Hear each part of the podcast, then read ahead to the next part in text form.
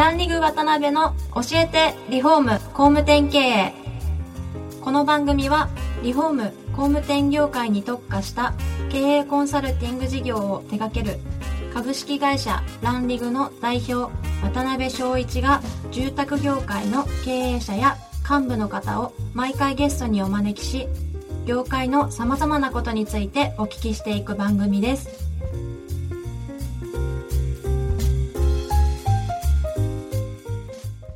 皆さんこんにちはさあ今週も始まりましたランリグ渡辺の教えてリフォーム工務店経営第109回目をお送りします司会進行の志村玲美ですパーソナリティの渡辺翔一です。渡辺さん今週もよろしくお願いしますよろしくお願いします。えー、柳戸会長、今週もよろしくお願いします。お願いします。前回に引き続き日課ホームグループの、えー、野木戸会長にゲストで本日もお越しいただいております。よろしくお願いいたしはいます、お願いします。よろしくお願いします。名残惜しい4回目最後で、はい、ついに最後になってしま あっといいましたう間に、はい、なりましたが、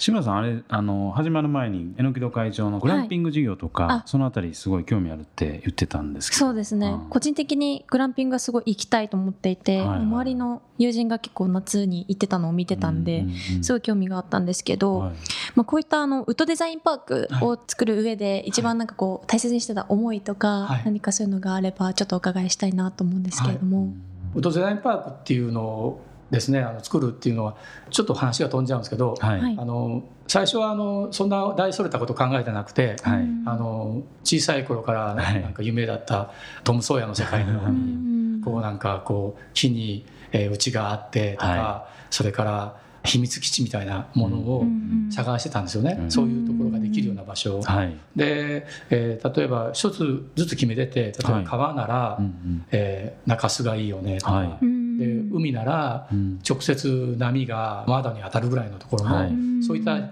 場所があったらいいよねということで,、でそこであの、まあ、探してたらたまたま岡崎で古い旅館があって、はい。で川の中洲だったんですよ。はい。で見に行ったらもうすごい廃墟で、もう今にもこう昼間でも入れないぐらいちょっとこうあのお化けが出そうな感じで。で、まあ、あの不動産屋さんの人に当初で出た金額が半分になったんですよね。はい。であ半分なら安いねとかって言ってて、うんうんうん。でまあでも物件が大きいから、うん。ちょっと僕には手に負えないよなということで、うんうん敷地が3,000坪で、えー山の方を含めるとうん。7,000坪ぐらいああってですね、で、えー古い旅館がついてたから、はい。それも、えー結構大きめの旅館がついてたから、無理かなということで諦めてたんですけど、はい。半分冗談でまたその半分になったらいいよって言ったら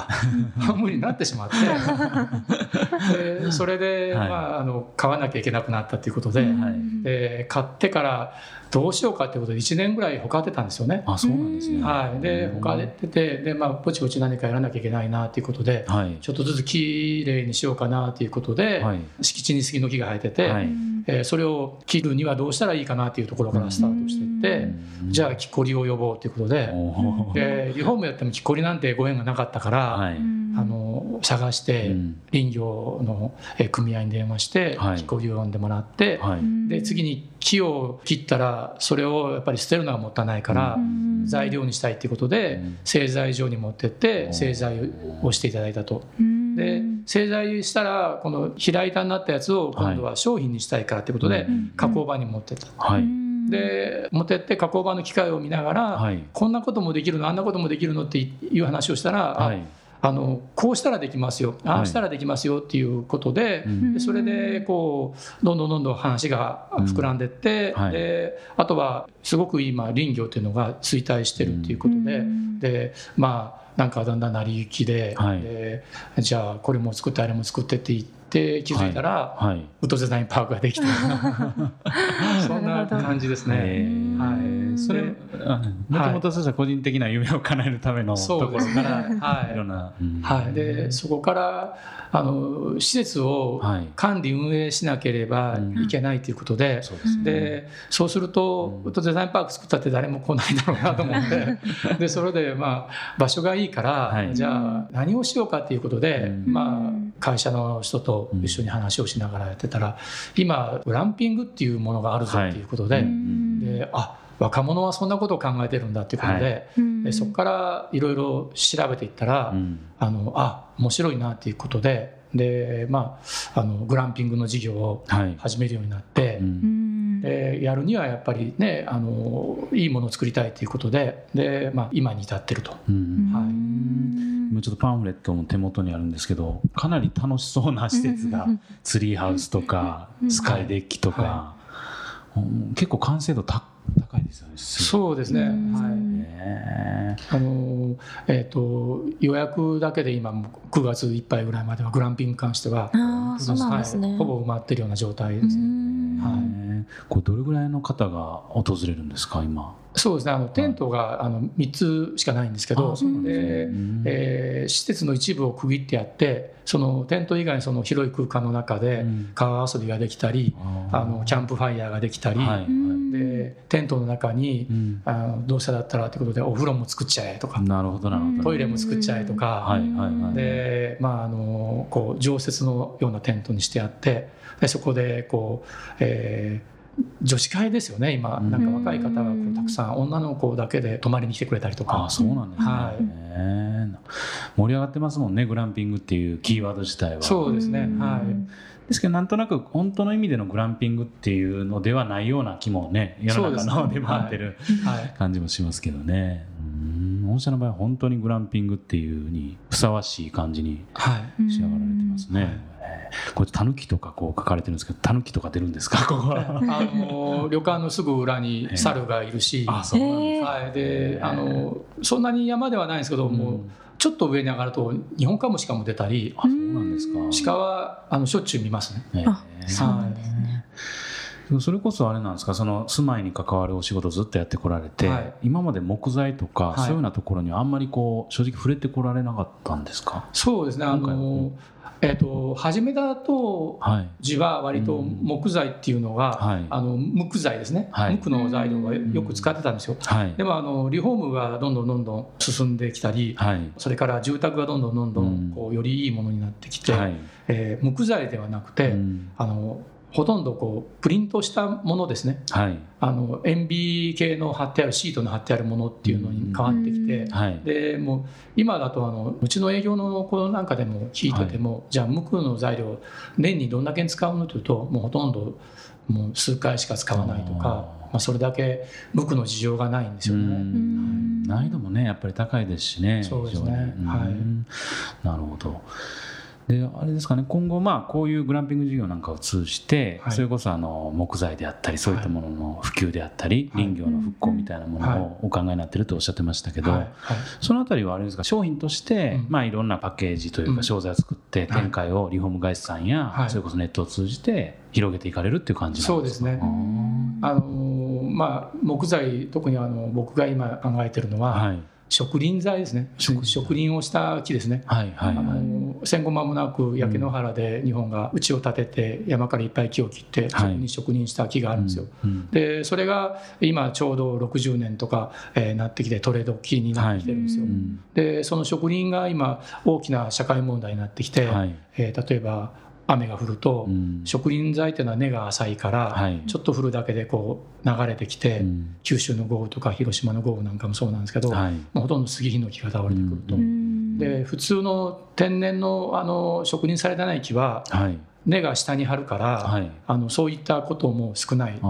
で被害も少ないし、はい、また、えー、価格が安くなってしまってきて、うん、えー、山が荒れてきてるとか、はい、それから木自体の需要もどんどんどんどん減ってきてるから、うん、あのそれをもう一度復活させたいなっていうね林業とかあと建築の中でやっぱり一番い。い材料は、木だと思うんですよね。でそれが木に触れれば触れるほどぱり木以上のものがないのかなって。で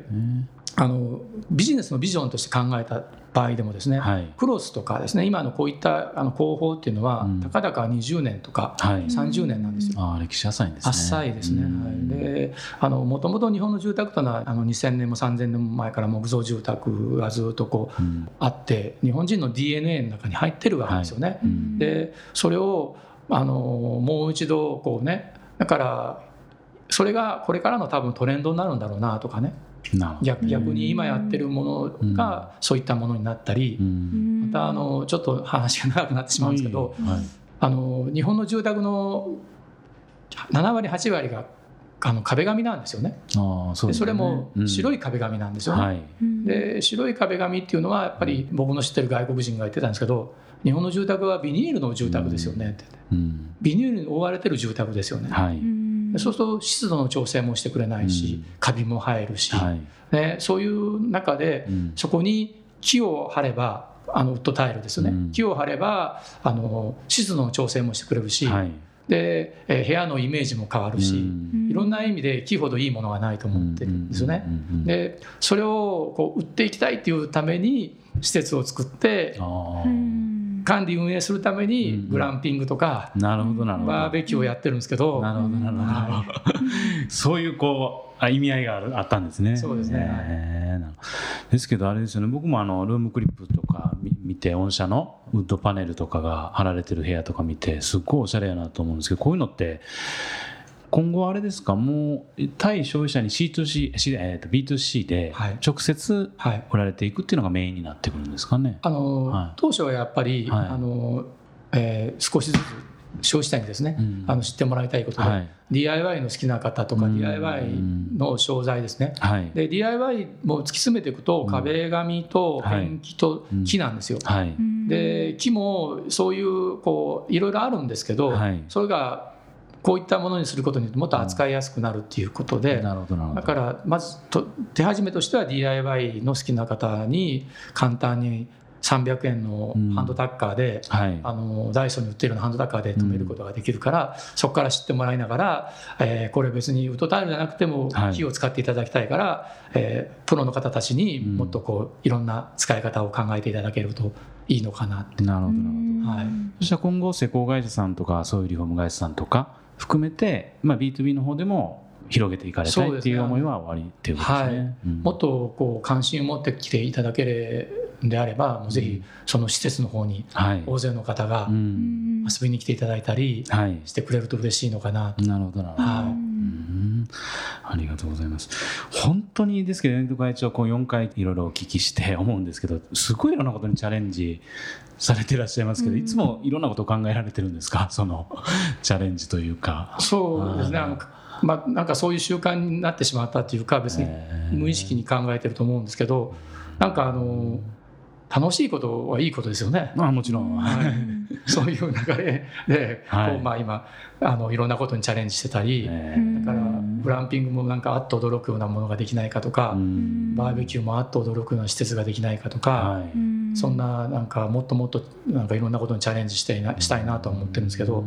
はい、あとはあれですよね。会長昔から海外とかにもかなり目向けられてらっしゃると思うんですけど、はい。はい、それこそトルコのカレー屋さんのお話から、はい、あと今はホテルとかもそうですね。されてるということですけどね。あの西部の方に今、うん、あのちっちゃなホテルやってるんですけど、はい、これもあの社員と一緒に仲のいいのと3人ぐらいでフィリピンに遊びに行ったんですよ。はい、でフィリピンに遊びに行って、でまああのお盆休みだからゆっくりしようかって言って、ちょっといいホテル泊まって遊んでたんですけどあの